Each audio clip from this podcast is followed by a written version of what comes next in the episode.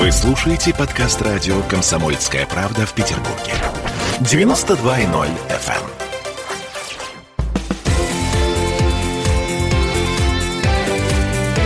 Картина недели.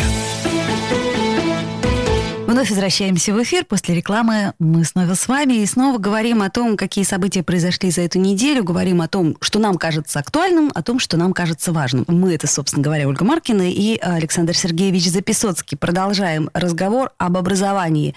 А в прошлой части мы говорили о сексе. Ну, вот так вот иногда, да, получается поговорить с Александром Сергеевичем о сексе. Но сейчас поговорим о более важных вещах, хотя, кто знает... Более важных? Да. Что может что быть быть важнее секса? секса? да? Ну что, конечно же, воспитание. Александр Сергеевич, вот у вас вышла хорошая статья, а, где В вы... хорошей газете, В хорошей газете, да. Ну, вы уже догадались, в какой газете. Александр Сергеевич, как вы считаете, кому, кроме вас, удалось сохранить советский стандарт образования? Мы сейчас говорим и о школах, мы говорим о вузах, потому что, насколько я помню, даже когда я училась в школе, э, р- советская школа, она стояла э, в первой, ну, может быть, не пятерке, но десятке. пос- э, на Да всё- лучшая, да, была. Оля, Ну, лучшая. Хорошо. У нас образование школьное было действительно очень высокого качества. Потом оно стало падать, падать, падать. Сейчас, насколько я понимаю, оно не входит даже в первую сотню, но я могу ошибаться. Нет, в первую сотню-то входит. Ну, слава богу. Тут еще вопрос, как посчитать, по Это каким да. параметрам, есть много критериев. Э, Я вам скажу так, что у нас происходит в стране вообще очень интересная вещь. Э, Государство разрушает образование, причем разрушает комплексно, системно, бьет по самым важнейшим точкам, все время вводит какие-то новации, которые реально ухудшают качество, разрушает идеологически, разрушает технологически, методически. Но между поколениями все-таки людей, которые работают в школе и в ВУЗе, старые традиции передаются, что-то у людей есть в душе, у тех, которые преподают, то, что досталось от мамы и папы, своего школьного учителя, своего профессора. Поэтому, в общем, не так плохо, как могло бы быть, если бы реформаторы ну, реализовали полностью планы своих реформ. И в том же самом Петербурге есть целый ряд очень сильных вузов, которые мне импонируют. Например, Политехнический институт Петра Да, безусловно, Великого. безусловно. Вот он не только большой, но он, как ни странно, вот очень часто большие вузы, в них все расплывается, разбрасывается по факультетам. Но это вуз, где вот поддерживается сохранение традиций. Мне как-то Игорь Олегович Горбачев, народный артист Советского Союза, который работал, он создал школу русской драмы когда-то на базе нашего университета. Я ему много помогал, но я был мальчишка, а он э, был человеком, который мне преподносил истины. И вот он мне вдруг как-то говорит, что вообще поддержание традиции – это не хранение пепла, а это сохранение огня. И вот люди в себе огонь старого советского и дореволюционного образования поддерживают, поскольку советское образование, оно возникло не на пустом месте. Я вам, кстати, скажу, я изучал, конечно, теорию достаточно серьезно советского образования. Оно коренится в российском. В российское очень много пришло из лучшего немецкого образования. Этого не, не надо стыдиться. Да, безусловно. Да, но оно прошло через вот такое горнило национально-культурной обработки. И у нас получало развитие только то лучшее, что не просто из Германии приходило, а то, что было созвучно нашим представлениям, нашему развитию. И, кстати, появление в Петербурге интеллигенции, вот этого особенного тонкого слоя, он появился в России впервые в Петербурге, было связано, безусловно, с немецкими учителями в петербургских школах. Мы это должны понимать и тоже, кстати, ценить, и в этом тоже нет ничего плохого. Но из поколения в поколение передается очень многое. Поэтому нам, например, в нашем университете было сравнительно легко сохранить то лучшее, что было в советском образовании. Обучение и воспитание. И я вам скажу, что без воспитания обучение успешным не может быть точно, потому что пропадает мотивация, э, пропадает вот отношение к знанию как ценности, необходимость трудиться. Ведь что сегодня современные, э, там, ну, скажем, средства массовых коммуникаций, не буду про комсомольскую правду говорить, но такие типичные м- массовой культуры, СМИ, они внушают, что успех молодому человеку может прийти ровно двумя путями. Один путь – это везение – а второй путь, это вот угадайте, это чудо. А, то есть либо наследство, кош... либо кошелек нашел, либо вдруг поперло, поперло, поперло, в карты Да. выиграл. Вот. Вообще, это глупо.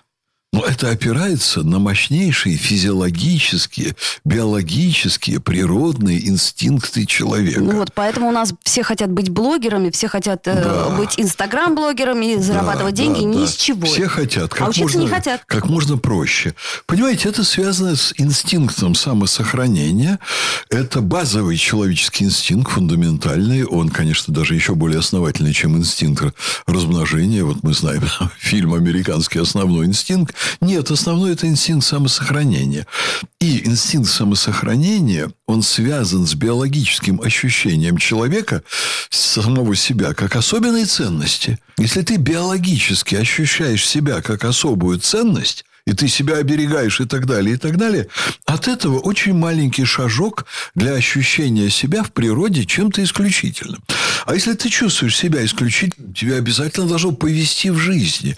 К тебе обязательно придет какое-то особенное везение. И плюс еще к этому вся философия нынешнего времени, фейсбучная, инстаграмная, она подталкивает к тому, что будь собой, это же самое главное, Да. будь собой. А собой это значит не трудись, Не не, тру- работай. дело- да, ты сам по себе ценный. Да, расти как цветок. Тебя будет... Все вокруг будет тебя поливать значит, питательными растворами. Ты Ну, будешь да-да-да. расти и благоухать. И очень тяжело, конечно, вот в этой ситуации молодежи объяснять, что без труда не выудишь рыбку из пруда и так далее, и так далее. А это на самом деле ведь так. А понимаете, к нам приходит молодежь, ну, вот у нас, например, по журналистике сейчас на бесплатные места средний балл 98. Ну, неплохо, неплохо. А, неплохо. Неплохо. Это, это практически вот мои коллеги смотрят и говорят, ну, это невероятно. Потом смотрят у нас самые недоверчивые на сайт, где вывешены все данные по зачисленным, оказывается, вероятно. Но там ведь много талантливых людей, не только на журналистике, и других специальностей касается. И что они говорят? Они говорят, а я талантливый, мне все очень легко дается, значит, я могу работать над собой и ходить на занятия, там, проходить учебные курсы, делать творческие работы намного меньше, чем бездарные. Это бездарные пусть там пашут, пусть они вкалывают. все А, понятно. В А смысле, мне- не надо мне посещать вуз с 8 утра да, и с до 5. 8.30. Мне не надо пахать. Да-да-да. Понимаете? Потому что талант, он меня вытащит. И Я все время с этими людьми с первых дней в ВУЗе нахожусь в публичном диалоге. Я им говорю, если вы талантливы, вы должны работать еще больше, чем бездарные. Нас учили так. 3Т. Труд, терпение, талант. Да, правильно учили. Потому как талант – это вообще особенная ответственность перед обществом, перед Богом, перед родными и близкими, перед самим собой. Ты его должен развивать. Вот тебе природа дала вот такой дар. Вот спортсмену дана там особая координация, например, и он начинает тренироваться с утра до ночи, что он понимает, что это его талант, он его должен развить. А ты, например, актер, звукорежиссер там и так далее, да, да кто угодно, журналист, юрист, если ты чувствуешь в себе Божий дар, если тебе удалось поймать вот эту искорку Божию, значит, ты ее должен разжечь и, так сказать, сделать из нее, но большой красивый огонь ты в себе должен разжечь. А не очень одаренным, кто там пришел на платное, хотя у нас и на платное там свыше 70 средний балл, это выше, чем по бесплатному в стране. Я говорю о том, что а вам-то вообще на что полагаться, как на труд, на упорство и так далее. Уж если вы не будете работать, за счет чего вы вообще в жизни чего-то добьетесь? Вот те талантливые, они, конечно, вас забьют. Поэтому Значит, очень это все в сегодняшних условиях непросто. Вот почему мы не можем копировать западное образование, в принципе. Это была совершенно дурацкая идея, которая до сих пор, между прочим, владеет умами очень большой части нашего начальства. Ну, к счастью, там значит, Путин считает иначе. А вот там посмотришь пониже, причем не, недалеко ниже, уже все думают, что нам надо копировать Запад. Но ЕГЭ там взяли из Египта, скопировали. Может быть, как-то обойдется все-таки. И про А, ЕГЭ не- уже говорят, не что... обойдется. Ну, Вот. правда, уже многие-многие поколения этим Да, теперь отравлены. и уже... десятилетиями будем это выправлять. Не знают, как на Западе, А что-то там избирательно берут и копируют. Во-первых, да. копировать ничего нельзя. Потому что, вот я вам скажу, это же, например, я смотрел, я специально ездил в Южную Корею. Я смотрел, какие были, какая была природа их успеха. Южная Корея в послевоенное время, после Второй мировой войны, она проходила несколько стадий своего развития. Понимаете, вот когда ты это видишь на практике, ты все воспринимаешь иначе. Вот в какой-то момент они, как мы в начале 90-х, открыли Западу и сказали, а мы все будем копировать, и провалились страшно провалились. А потом вдруг пришел новый диктатор, который сказал, нет, мы не все должны копировать, мы должны значит, перенимать творчески только то, что нам подходит с точки зрения наших традиций, нашего менталитета, там, национально-культурного опыта нашего и так далее. И вот тогда у них пошел успех. Потом диктатора убрали, ввели демократию и снова провалились. Так что это все совсем не так, как нам внушают. Все понятно. Вы не сторонник демократии. Я и, это точно. И не, не реформатор.